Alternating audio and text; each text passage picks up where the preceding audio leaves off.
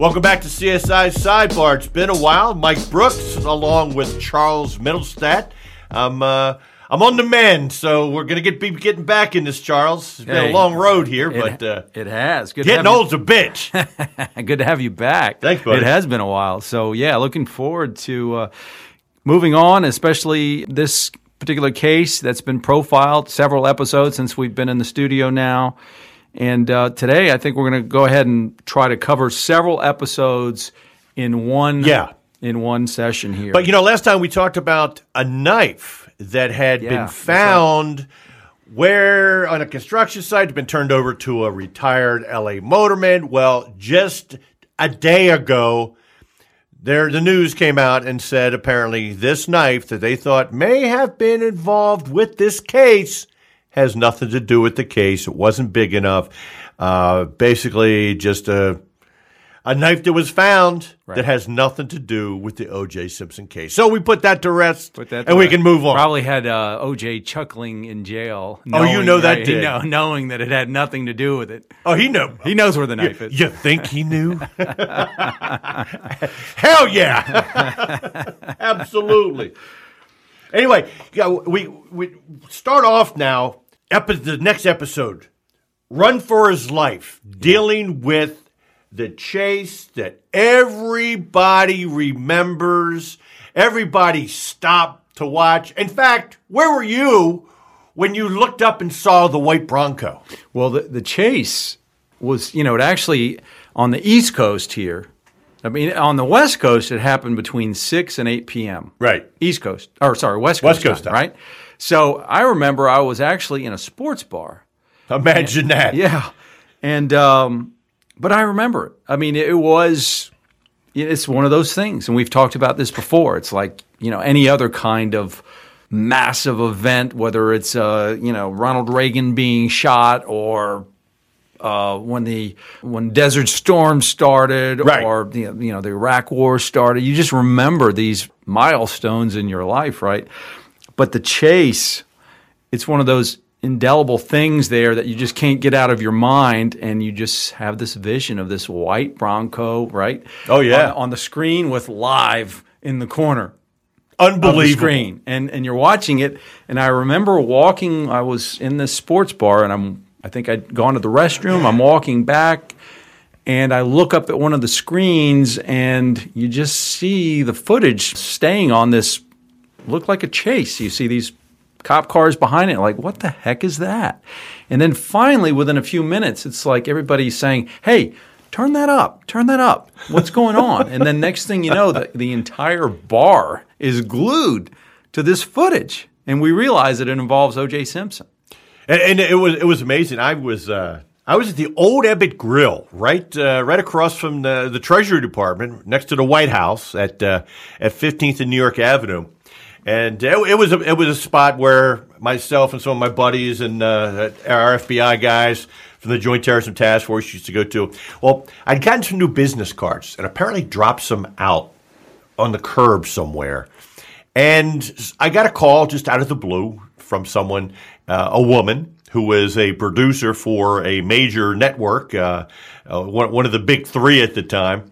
And uh, she told me she found these cards. She wanted to get them back to me. I said, "Well, I'll be at the old Ebbitt Grill." She goes, "Uh, "Well, I just happen to have to go. I have to go to a dinner at the White House with some state dinner she had to cover." She said, "I'll drop by and drop them off to you." Well, that was the night of the low speed chase. So I'm there watching as she gets done, and she'd heard what was going on. She had gotten a page back then. We still had pagers and that Yeah, kind of thing oh, yeah. about about that. So, uh, and uh, she walked through the door, and you could tell because she had a long gown on, and she was.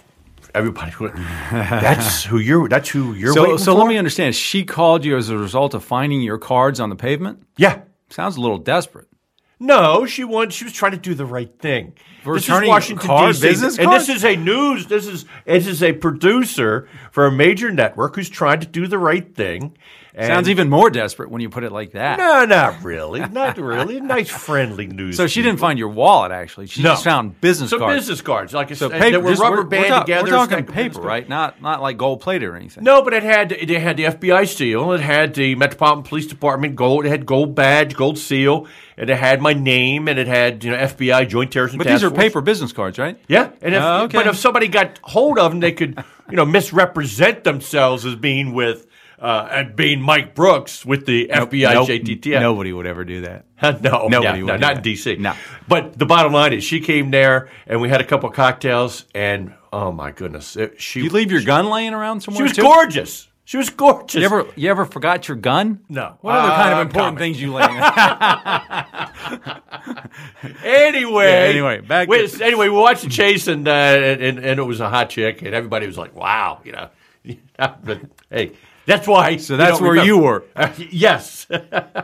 So yeah. So anyway, I you know I remember this thing and and like it was yesterday, and I think probably one of the things that now looking back because at the time social media didn't exist, there weren't as many channels, you didn't have cops, the show cops, right? So there wasn't as much awareness of law enforcement tactics.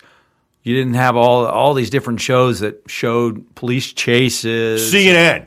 Right. back yeah, then. Yeah, yeah. You really, you know, the, the awareness level with regard to exposure to law enforcement, Right. law arrests, tactics, all that was minimal. Yeah. Now, you know, most people see this stuff quite a bit. So, for our listeners now looking back at that chase, they can't help but be struck by the by the question: Why did they let it go on for two hours? Right? Why didn't they throw some some strips down? Why didn't they do the pit maneuver? Why didn't they stop this thing way before? Well, I can tell you one thing because number one, they were going a little bit too slow to even do a pit maneuver. You now got to have a little speed to come up and do and to perform proper. You know, but it was the slow speed chase. Yeah, uh, but you had half of the LA uh, PD there on involved in the chase. They were shutting down off ramps, on ramps. I mean, they shut down the 405. right? They shut down up. the 405 for two hours, basically. It was crazy. It, It was, was north rush on the hour. five, and then to the four oh five. It was nuts. Think about that. If you were uh, if you were coming home from work and you were stuck, you would be pissed. Oh, it's bad enough. Traffic out there is bad enough. awful. Horrible. Right. But but we now know the logic was essentially they had AC Cowling on the phone who was describing OJ's state of mind, the fact that he was armed with a revolver, supposedly holding it to his head, he was threatening to kill himself, and it seems like they were doing everything in their power trying to to de-escalate the situation and they were attempting to get him home. Right. Right. Be- because look, I, you know, I was a, I was a hostage negotiator. I was a certified crisis intervener, and if someone is threatening to kill themselves and they haven't done that, that plays on your side. So you still Not have, always. We've seen we you and I have a case right now where Oh yeah. they didn't wait. No, They no. shot. They shot. They shot. But a little bit different. A little Yeah, bit a different. little different. Yeah, a little bit different. Uh, Yeah. So they don't always. we'll be do that. talking about that when we can, folks. That's Yeah. it's a good case. Yeah, yeah. But on this particular case, you know, LAPD they've got a, they've got a great negotiated uh, unit. In fact, Lange, who was one of the detectives on this, was actually he was a negotiator. Uh, I heard Lange speak, and I heard a couple other guys speak about what they did and action did at a uh, hostage negotiation conference uh, a number of years later after everything was uh, went through court and yeah they they actually were the ones who basically talked him down Yeah. because they felt that as long as that they could keep uh, AC talking to either AC and using AC as the intermediary between OJ that everything was would play in their favor Right. The series has they portray AC is getting kind of agitated and so forth, whereas in doing some fact checking in reality, he was actually pretty calm. Yeah. Uh, he was very concerned about his, his buddy and making sure that he did not escalate the situation in any way. One of the other kind of interesting ad- anecdotes about this, the whole chase was, as it turns out, it was and is to date still Domino's best day in the history of orders because people were glued to their television sets. It happened during dinner time. They didn't want to leave the TV, and so they they had record orders of pizzas. That's amazing. Isn't that isn't that funny? That is amazing. Yeah, I mean that's just an interesting little little side thing there. But uh, But you know, and then then the suicide note. Let's talk a little bit about the note. yeah, Um, you know, it, it- you did a little bit of fact checking, and did. the note was actually written two days before. two days think on- before on- the, on, the uh, chase. So what does that? What does that say, Charles, to OJ's state of mind at that particular time? Well, if you recall, it was his buddy Bob Kardashian that read the note to the to the press, and the fact checking kind of reveals that. Well, first, it does reveal that it happened two days before, uh, June fifteenth, nineteen ninety four, is when it was actually written. Yeah. Um, and then there's also he Kardashian took some liberties when he read it to the media because there were he essentially paraphrased some of these things, um, especially with regard to the the the the statement about first everyone understand I had nothing to do with Nicole's murder. It doesn't actually read that way. The actual note. It is. Uh, it says first, everyone understand nothing to do with Nicole's murder. There's and and the incompleteness. They never could figure out whether that's just a result of you know is was OJ less than literate or was the note written in such a rushed way that it just wasn't spelled out correctly Or combination and there, and there, yeah. yeah, and there were and there were several examples of that throughout the note. But the other reason that uh, presumably Kardashian took liberties when he was reading it was because he was concerned about how it would reflect on him, since he was essentially uh, Simpson's confidant, Right. his best closest friend. Would it appear that he was conspiring with OJ to take flight? Ah, which you know, which at the time, yeah, Right. people could have thought that. Right. So anyway, the note was less, you know, the way it's purported on the series, less than accurate. And then there's the, you know, once they finally get to Brentwood, the series purports that it's Kardashian that is the one who actually talks OJ out of the Bronco. And if you recall, he's, you know, he's got these framed photographs in his hands. None of that's accurate. No. It's actually as a result of an hours long uh, LAPD negotiation to get him out. Right, because he was at the house, and it took them a while for a negotiated surrender before he even got out of the Bronco. Right. and it was Lange and and a couple other folks that actually came up and and got him out of there, got him you know to leave the gun in in the Bronco, and uh, and, and come out to them and surrendered to them. Yeah. Yeah, so that I mean that's when I was at the conference. That's what they told us, and which I thought was great work. And that's that's what you want to do. Just leave the gun. They got AC out. Leave the gun. Come on out, and Right. we'll talk about this. We'll work through this. Right. So I mean, it was it was good work. Kind of textbook. yeah, absolutely. Yeah. absolutely. So then the other, uh, now where I guess we're, we're spilling into the next episode, and there's this. This is where the whole Kardashian thing comes in, right? And now, so the the Kardashians, good right? God, we haven't heard the end of them since then, have we? Good God. But they portray Bob Kardashian as someone who's uninterested in fame and publicity. And he's even telling the kids basically that fame is fleeting and, you know, you got to be a good person and that sort of thing. And They sure didn't listen, did they? yeah, no, they did not listen.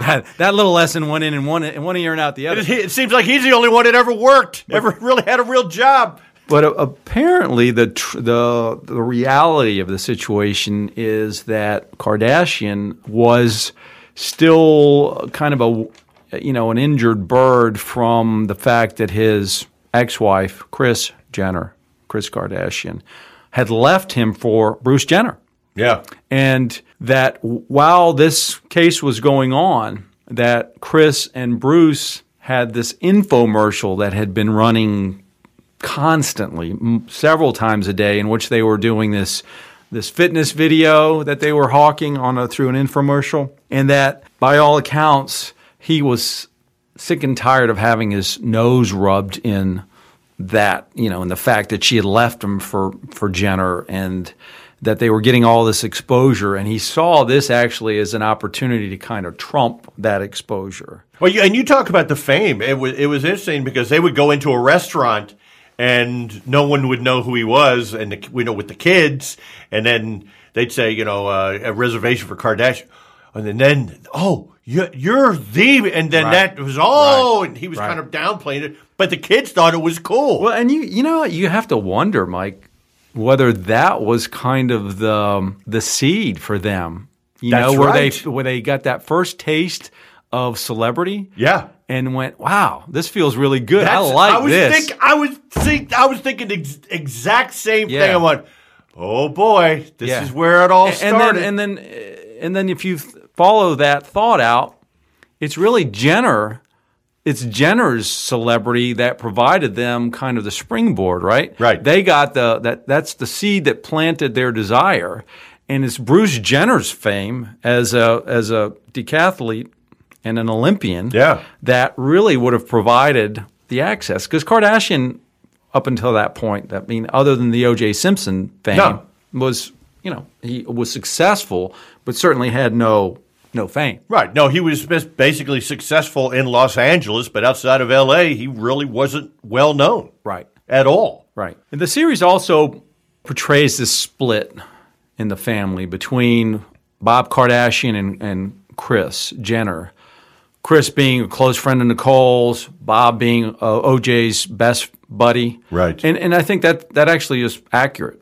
It seemed to be, we've seen Kris Jenner be interviewed. We've seen, uh, what's the daughter? Kardashian, the, what's, Not Khloe. Chris- no, no, no. The Kanye's, uh, I'm drawing a blank. Kanye's wife. Yeah, with the big, uh, yeah, With the big booty. Kim, Kim. Kim, good. How can we forget? This- I know everybody's probably going. I'm are trying you, to forget. Are you That's nuts? what it is. This just tells you how little I care about you know the what? Kardashians. Yeah, I- but oh, let me ask. Do you, do you really follow her on Twitter? no, I, don't follow. Oh, come on. I, I promise you. I don't either. But they've they've both been interviewed, and Kim. I, I saw Kim get interviewed, and she she recalls that she was very much in her dad's camp, and that her mom was. Uh, in, in the Nicole camp, and and very much believed in OJ's guilt, and her dad, of course, was completely invested in his innocence. right. So that seems to be accurate as well. And then this this uh, they also talk about this notion that it was actually uh, Bob Shapiro that convinced Simpson to hire Johnnie Cochran. Yeah. And the the reality again, fact checking a little different in that originally when they decided that they were going to do this, they're going to bring race into the defense of this case. It's actually Gerry Spence, the famed lawyer Gerry Spence. You know, you, you everybody probably has seen him. He's he's Wyoming based. He wears kind of a western cowboy Yes. kind of you know he sports that kind of look but Yep. he's you know very very well respected very accomplished uh, lawyer and he actually came to LA he met with the team and he allegedly decided that he was not going to be the right fit that he wasn't going to be the guy to sell this racial aspect to the case and he removed himself Yeah, and, and and that was the very beginning of the whole the racial overtones of this particular case. Yeah. and uh, you know, and, and it's interesting because Johnnie Cochran's daughter lives here in Atlanta, and uh, and when we both know Tiffany yeah, yeah, and, and yeah. Tiffany Tiffany She's- she's says wonderful. that this is not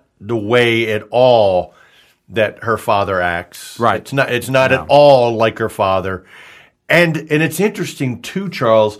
And I think we might mention this, but just to remind uh, our listeners, no one even approached the family at all about this when when it comes to Johnnie Cochran and how Johnnie Cochran was. Yeah, yeah. So they- they- you know, that's I was like, I was really. I I, I thought Jeffrey Toobin, who wrote the book that this is based on, would have done that, but but he did not. yeah.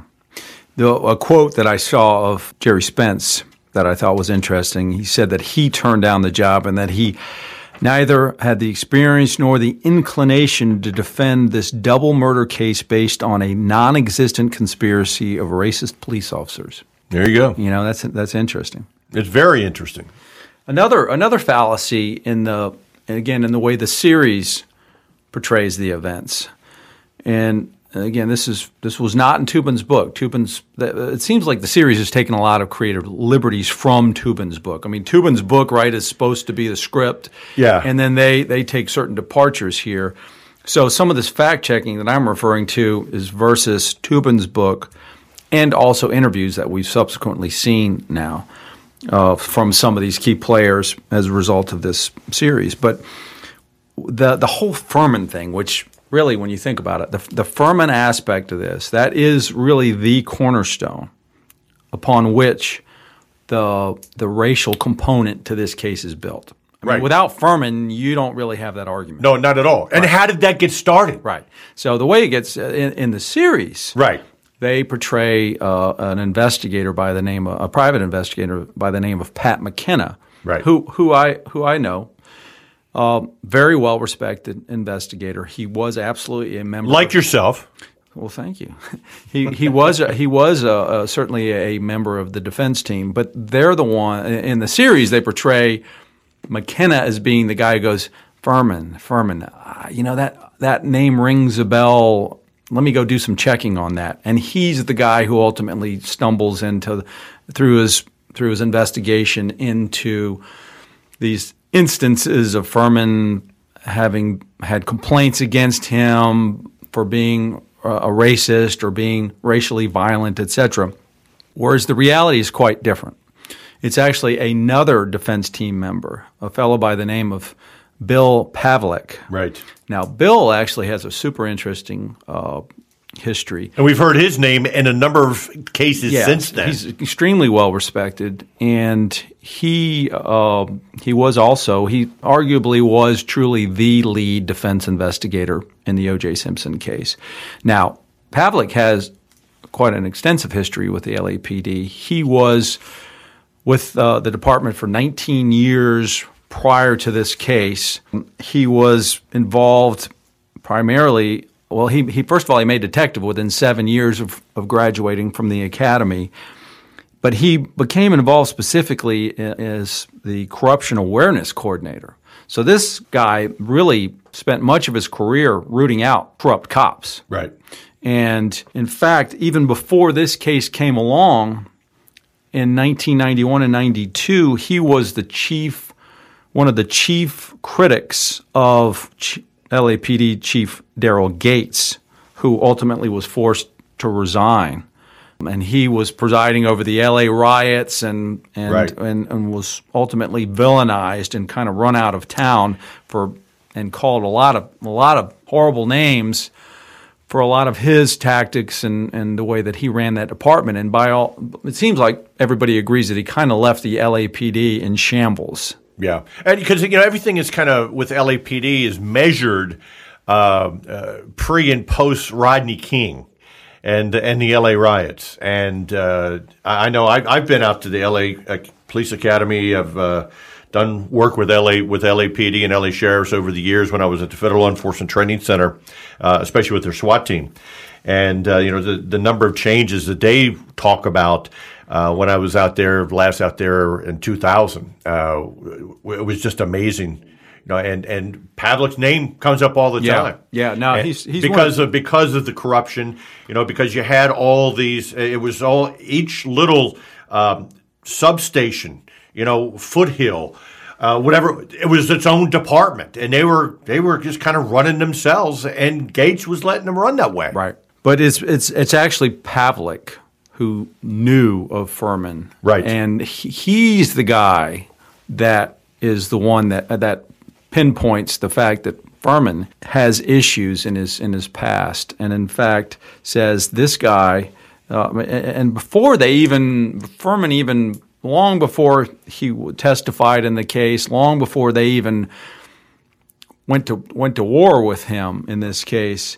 It was Pavelic who who said essentially that this guy is a pathological liar, that he's a racist, and that there's all sorts of issues. And he said this publicly. I mean, he he gave an interview to the media and said that the guy is he should be discredited, and he, he's no he's worse than Daryl Gates. And so he he took this very very personally. And that's and, and, and for him to go out on a limb like that. Yeah. You know that uh, that that takes some cojones. Right. And and so opens them up to possible lawsuits if you know they could say, well, no, that's not the way it is. right. But we never heard. you you know what we've always everything that's talked about, and in fact, the entire series, any other case that's ever profiled, you know, we always hear about great lawyering and cross examination and how they destroy somebody on the stand or some star witness and this and that. And a lot of times, what gets lost, and you and I know this as investigators, is the good investigative work. You know, it's, it's essentially giving the attorneys the ammunition to make these great arguments or to conduct a searing cross examination based upon the information that we've developed through the course of an investigation. You and I rarely get credit for that, right? Right. But but if you look at this case, it's really Pavelic's investigation, knowledge, discovery of Fuhrman that it, it is the cornerstone to this case, and everything kind of flows from there. The entire racial argument flows from there. I mean, that without that, you, you don't get traction. no. I mean, this provided a Fuhrman provided a tremendous distraction in the case. Oh, that that was one of the main distractions. Yeah. And and it, and it flows in many directions. Even from the glove, there was always this insinuation that Fuhrman's the one who planted the glove, and the glove comes back to the you know if you don't if it doesn't fit, you must acquit. I mean, it, it it has so many layers. and the glove with and you know the glove and the blood on the glove that they gathered there took back put in OJ's Bronco that had OJ's Right. that had you know uh, that had everybody's involved blood in there and they and said oh, possible scene contamination. Right. It all you make this big argument somehow. You got this rotten apple that you can't defend. You just can't defend his actions, and from there you can make all sorts of arguments. Do, do I think that happened? Absolutely not. I don't think that happened. But you when you have But you open the door to that. that has a reputation like that, absolutely Yeah. it opens the door Yeah. to that. To to totally discredit him, and uh, you know when you get him on the stand, and you, you know af- after all this was over, do, do you know where do you know where Mark Fuhrman lives or wound up living for at least a while? Way out in the wilderness somewhere. Hayden Lake, Idaho. Yeah, I. I'm just. Do, you know what Hayden Lake, Idaho, is basically the main headquarters for? the Aryans or something. Aryan Nation. Yes. I'm just saying. I just, I just Right. thought that was very ironic. Well, it's probably a place where he feels real safe. No comment. yeah. and I never say no comment. no doubt. So anyway, uh, back to Pavelic for a second. So Pavelic went on after this case. He uh, he's been involved. He was involved in Michael Jackson child molestation case and the Robert Blake murder.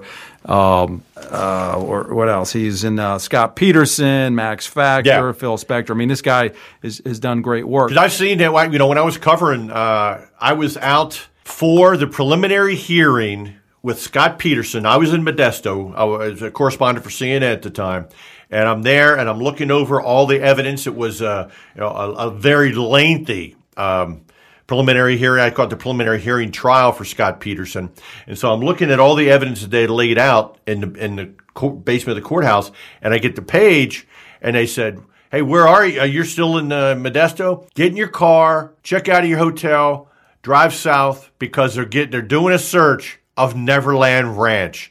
So I went from Modesto, California, south to there. I got there. It was a longer drive than they said it was, but uh, but got there and actually. I broke the news that they actually had an arrest warrant for Michael Jackson, and I had a copy of the warrant. But I, but I saw Pavelic at Peterson's, and I saw him then later on at Michael Jackson's. Yeah. you see, Yeah. you see him all over the place. Well, and then the, the, the last infamous case that he was associated with was, and, and our listeners may not even know this name, but you and I do real well, and it's a it's a PI named Anthony Pellicano, Yep. who was based out of Hollywood, who was quote the PI to the stars, and worked with countless huge names, but.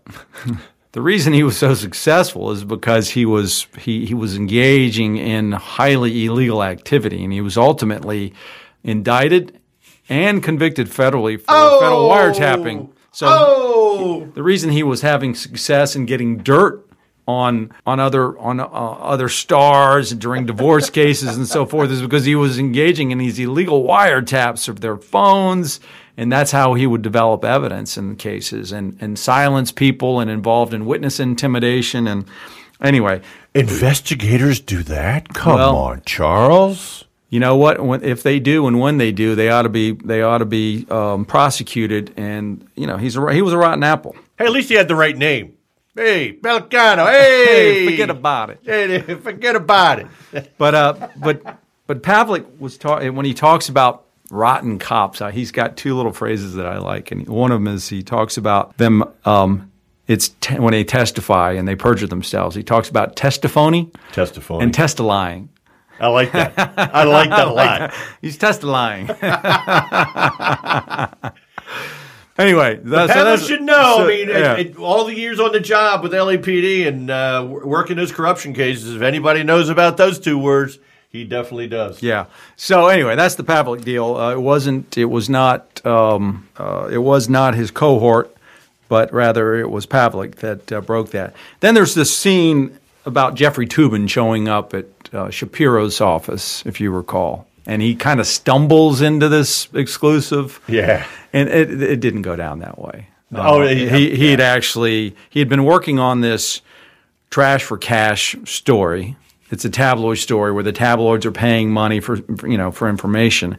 He had actually finished that story and he was beginning to work on this story. So it, it was not as happenstance As uh, as they would portray. It was actually he was assigned to the story, and uh, Tina Brown was the editor at the time. She she uh, she knew Alan Dershowitz, and Dershowitz is the one that kind of tipped them off to the fact that they may have a bad cop in this case, and that's what led Toobin to to his office. interesting. Yeah. Yeah, Mark Mark Fuhrman was just such a I mean, what a character in this case. And you know, he had the the story of he with the news reporter and you know, he's trying to get trying to get laid basically and showing what a tough guy he was and dropping the N word and oh my god. Just Yeah. what what an idiot. What an idiot. But then again, you still see him popping up on the news. I know, isn't that something? I, I it's it's like seeing Bernie Kerik popping up on CNN all the time. The You biggest hate you hate Bernie. I I've actually cannot- I've actually been on radio shows with him before. He's actually a really bright guy and he's he's accomplished. Now he is unfortunately, you know, he's a convicted felon. But even if he wasn't a convicted felon, he was still. Uh, I, I'll tell you. I'll I tell mean, you. the guy's done. I think he's you know he has You pretty, know how pretty impressive You know how he got his gig. Do you really want to know how he got his gig? he's buddies with Giuliani. He was his driver. He volunteered to be Julie's uh, Giuliani's driver. Hey, boss, I'll be a driver because he used to work at Rikers Island. Uh, He was a detective, and Ju- Rudy got elected, and he, well, he became commissioner. All right, he's got the command staff. Let's not What- spend too much time on Bernie. no, but just one so real quick. One one one of the things with Bernie, he uh, has a whole command staff. He comes out with his little Napoleonic. He comes out on the stage You hate him. with well. This comes from a very good friend of mine who was on the command staff at the time. And instead of coming in and say, "Hey guys, how you doing?" Because you know I, the highest rank I ever got was lieutenant. Um, I was a detective, and you know, hey, what's all we can all work together. First thing he comes out, he looks at the crowd. He goes, "I know some of you guys aren't very happy. Get over it." That's his. Hey, nice to be here. Glad to be your glad to be your boss. Get over it. After that, yeah, I'm glad he got his. Sorry. end of end of Bernie Kerik. Right. And he still shows up on CNN. Biggest disgrace because he used his badge for his own self-aggrandizement and making money. There you go. Are you done? Yeah, I'm done. You feel good? No, it's still. Every time I see that guy on CNN, it makes me want to gag. All right, so let's uh let's Anyway, there the uh, series uh, portrays this preliminary hearing in which Johnnie Cochran argues about the, you know, basically they wanted to they wanted to work Marcia Clark at every turn. So when it came time to the request for Simpson to submit exemplars like hairs eh, for DNA sampling, yes. they you know she wants hundred hairs, they're like we'll give you two and that was part of their strategy. And I, I think that's that's actually accurate. That you, and no, no matter what they asked for, they were going to be obstructionists, Right. no matter what.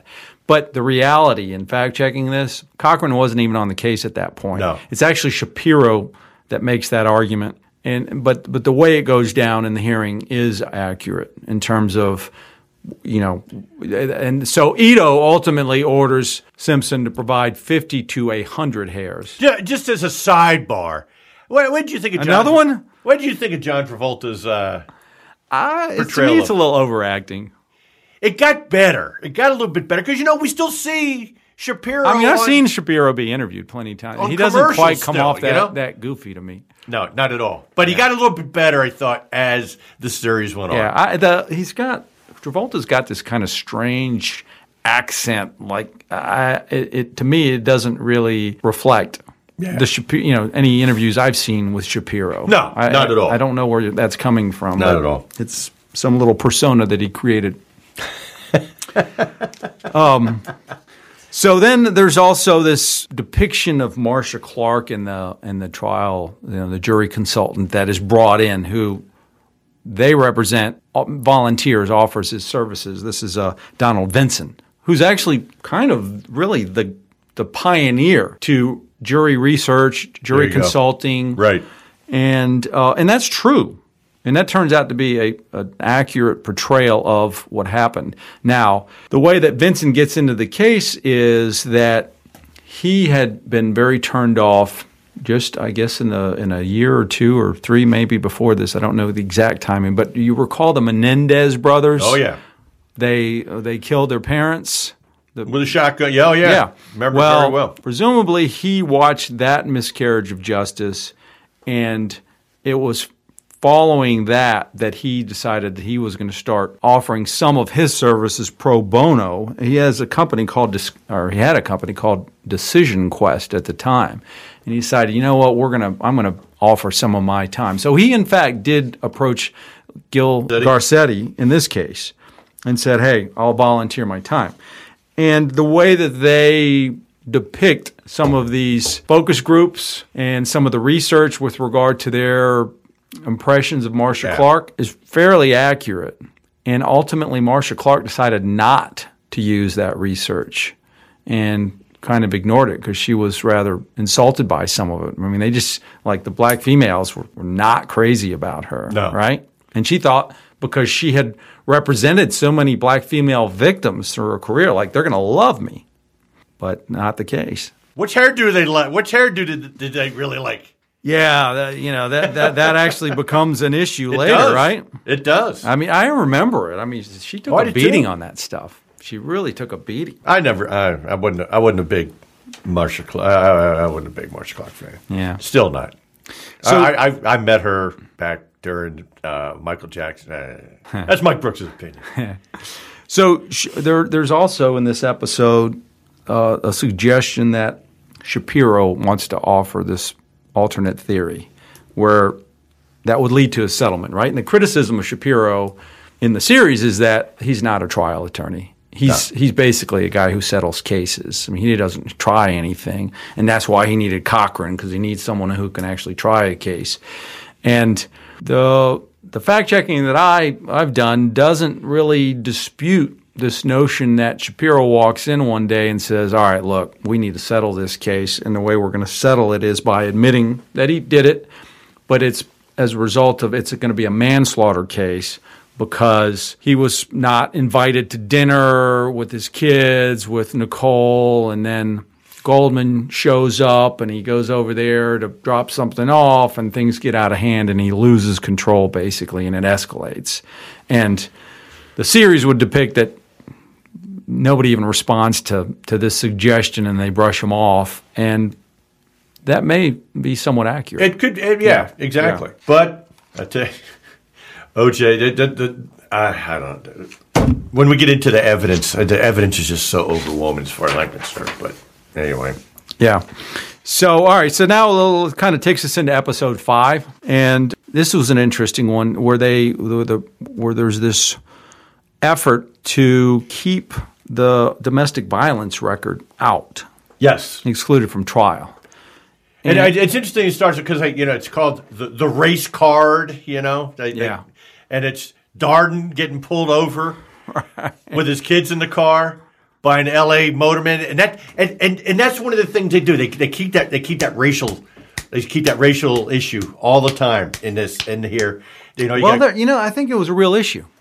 Yeah, back, I mean, it, it was a real issue.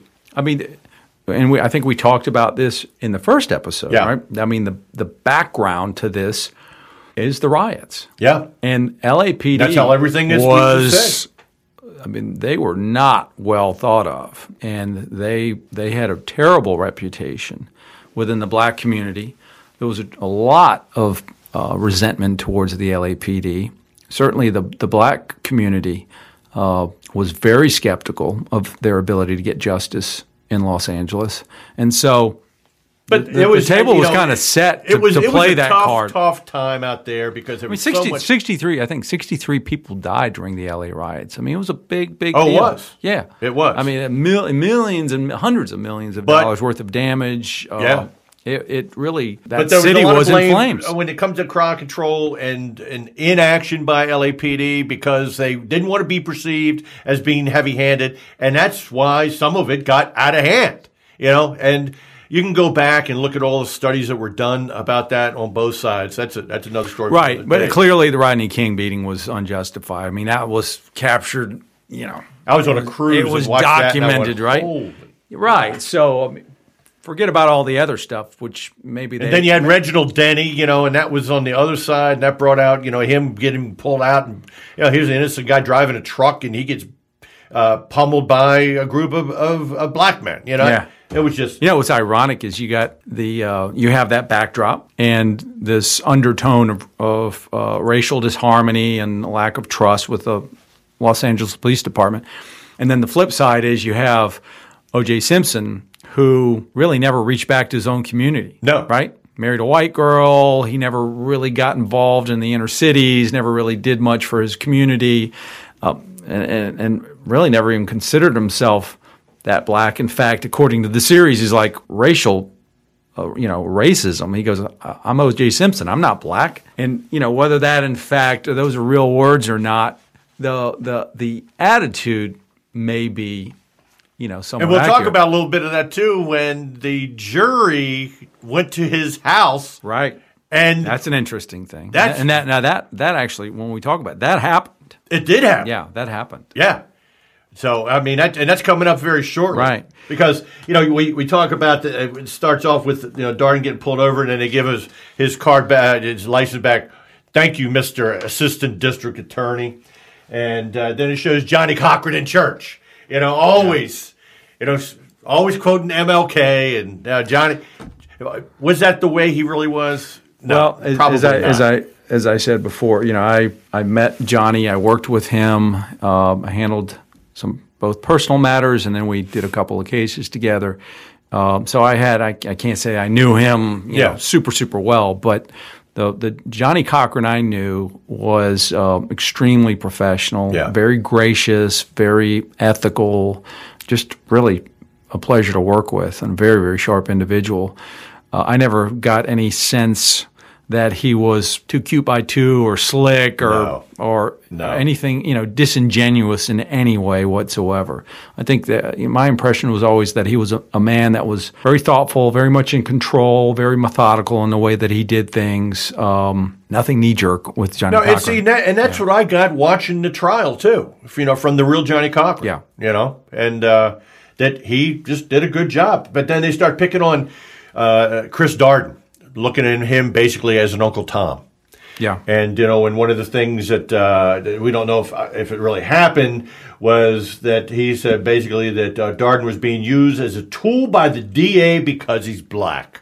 You know, was he really used as a Well, tool to a certain uh, extent? yeah, I think. I think there's probably truth to that. Yeah. because originally, To a you recall extent. the the defense team. Uh, it was Marcia Clark and um, the other attorney was white. Uh, was it Hank Goldberg? yeah, the, uh, the guy that had a heart attack. Yeah, Hank Goldberg. Yeah. And um, yeah, I mean, honestly, I think it probably was wise of them to put Darden on. I mean, you have to. If you're if you have a, a jury that's that's made up of you know a racially diverse jury, I think it's smart to just like you would no different than if you decided you wanted to add co-counsel to a defense team as an example, so that you when you do cross examinations, You have Right. one who's the pit bull and the other one who's uh, the good, you know, the, the good cop, bad cop. So you can alternate. So a jury, for the duration of the trial, doesn't just see one defense attorney is constantly barking at everybody, Right. and they start disliking he or she and going, "God, this guy's an asshole." So, I- you, so, I- so I you put in, so you put someone else on there who, depending if you're talking about a records custodian or some, you know, innocuous witness, they can go on and and and be the good guy. I, I, I got sued by a white supremacist group, and we were in uh, in U.S. District Court in Washington D.C. Uh, got sued for false arrest, false imprisonment, and use of an illegal chokehold, which is all total BS. But uh, it, it, they sued us. It went to trial, jury trial. Well, a jury in D.C. is going to be predominantly African American, and here you've got a white supremacist group group called the National Alliance, and they brought in uh, a black attorney from Baltimore. You know, and That's I know hilarious. he hated it. Yeah. he, he hated it, but they had to play the game. Yeah. They had to play the game, Yeah, and they hilarious. lost, by the way. Good. So yeah, So, um, anyway, kind of cutting back to the the, the, The domestic, domestic violence. violence. issue, yeah. And what was significant was so they argue this thing over the court. I mean, I think it's a multi-day hearing on this thing. Ultimately, Ito comes back with a ten-page opinion on it. well, it was And they- 60, 62 incidents of domestic violence over seventeen years. Yeah. Now, most of that stuff comes in. What doesn't come in, and and it it's you know it sounds most people go, how could that not come in? But just it doesn't come in because the law doesn't allow it to come in, and it wasn't unique to this case. But what does not come in was that phone call that Nicole made to the women's shelter a week before, in which she talks about her concerns and expresses her fears of Simpson. And the reason it doesn't come in is because it's it's inadmissible hearsay. Yeah. Um, she wasn't around to testify as to, to the call, as to how, what she was feeling at the time, etc. And so Ito correctly keeps that out. Now, the average person will go, God, I mean, this girl, this this woman called a week before. She calls a women's shelter and she's talking about how scared she is of, of Simpson. How can that not come in? And um, anyway, No, it, it- I mean, it didn't. And, and No. it really, it's the correct ruling. Yeah, you know, then it goes on, and uh, and then then you start now kind of the relationship uh, between between Fuhrman and Darden. You know, Darden and and Darden basically says no. I- We're not going to put Fuhrman. on. I don't want to put Fuhrman. Yeah, of course. You know, and, he- and he sits down and he asks him about the N word and and has he ever used it? And and I tell you, Fuhrman, he's very very measured. yeah, he's not a dummy. No, not No, at he's, all. He's actually a pretty sharp guy. Not- not at Unfortunately, all. he's you know he's he's flawed, but um, but no, he's Fuhrman is actually an intelligent. You know, and if he, it's really sad because if he wasn't, you know, if he wasn't a racist, he would have been a really good cop Yeah, because he's smart, he's sharp, he's measured, he's methodical, but um, he's flawed. Exactly. But they, um, this is an area, according to fact checking, where they actually did the series did a really good job in recreating probably one of the most uncomfortable parts of that trial, and that's the the moment in pretrial hearings when they're talking about yeah when they're talking about you know the n word's a dirty filthy word and and it's so prejudicial and so extremely inflammatory that the use of that word in any situation will evoke some type of emotional response from any African American. And you know, he makes this really impassioned argument about how it's just going to blind them. And everybody's looking at him like he's crazy. Yeah. And um, he um, and, and keep in mind, uh, you know, as far as background with Darden, Darden was essentially, you know, he was almost in internal affairs, right? I mean, that That's was, what he was, He, yeah. was. He was the guy that was prosecuting bad Yep. cops. So it it really because he had spent so much of his time looking into racism with an LAPD, it really kind of made him see, Darden see that the notion that the O.J. Simpson defense team was going to play this card, right? Because he fought against it. And now he felt like it was being used in this disingenuous way. Yeah. And um, he gets kind of goaded into it. And when Cochran, who who does the rebuttal to this argument, he Got up like a preacher. Yeah, exactly. And he, and he's calling Darden my good friend the whole time, but he's killing him, absolute killing him. So that they, they apparently they did a really really good job in in um, re, reenacting, recreating that particular testimony. That It's interesting yeah. too because when he sits down, he looks at him and says the N word is, like, eh, please. You know, it, yeah, you know, yeah. and that's interesting. Yeah. And then the headlines the next day: lawyers face off over race. yeah, And yeah. man, there were demonstrations. You know, and and there really were demonstrations outside the courthouse. You know, on, on, on both sides. Right. I can remember. Right. I can remember watching that being that being covered. Do you remember? But uh, the, the this by now this thing's gotten so big. I mean, it's like tent city outside, right? Oh, You yeah. have every media outlet worldwide almost covering this thing. I mean, it got crazy. This was really, I mean, maybe even today, the trial of the century, right? It really, it's hard to it's hard to before Casey overstate. Anthony and all that yeah, started. hard to was. overstate. Yeah. The size and the interest level. I mean, people, this one, this went on for how many months? Nine months. Yeah, and Court TV, man, Court TV. Gavel to gavel. I mean, They everybody. This made Court TV. yeah, absolutely. It really did. Yep. Now, the, the, in this episode, there, you know, there's always, and I think kind of peppered throughout the series, is this this notion, this portrayal that Ito's just he loves the attention, right? Loves the the fame, loves the the show, loves everything about it, and it influenced some of his rulings. He was too soft on the defense at times. Johnny And Carson he and gets- the Dancing Itos. yeah, and he, yeah, I remember that. That was hilarious. And um, Love that.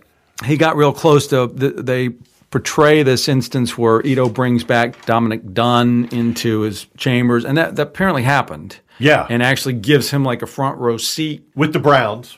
With the Browns. Now there was some history, you know. Dominick Dunne Yeah. lost His daughter. his daughter, so there is some interesting background with. Regard see, to I him. didn't know yeah. that. Yeah, absolutely. I, I I did not know that. she had been killed by her boyfriend in 1982.